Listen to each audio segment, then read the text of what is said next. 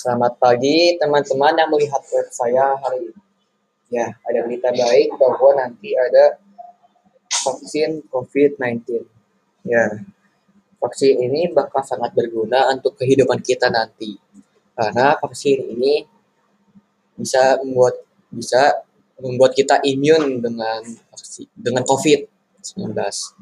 Nah, dengan adanya vaksin ini, kita tidak usah memakai masker atau atau menggunakan protokol-protokol kesehatan COVID. Nah, kalau kalau ada kalau ada vaksin ini sih saya bakal maka saya bakal divaksin ya karena ya supaya saya bisa keluar keluar lagi. Jadinya ya gitu deh. Terima kasih.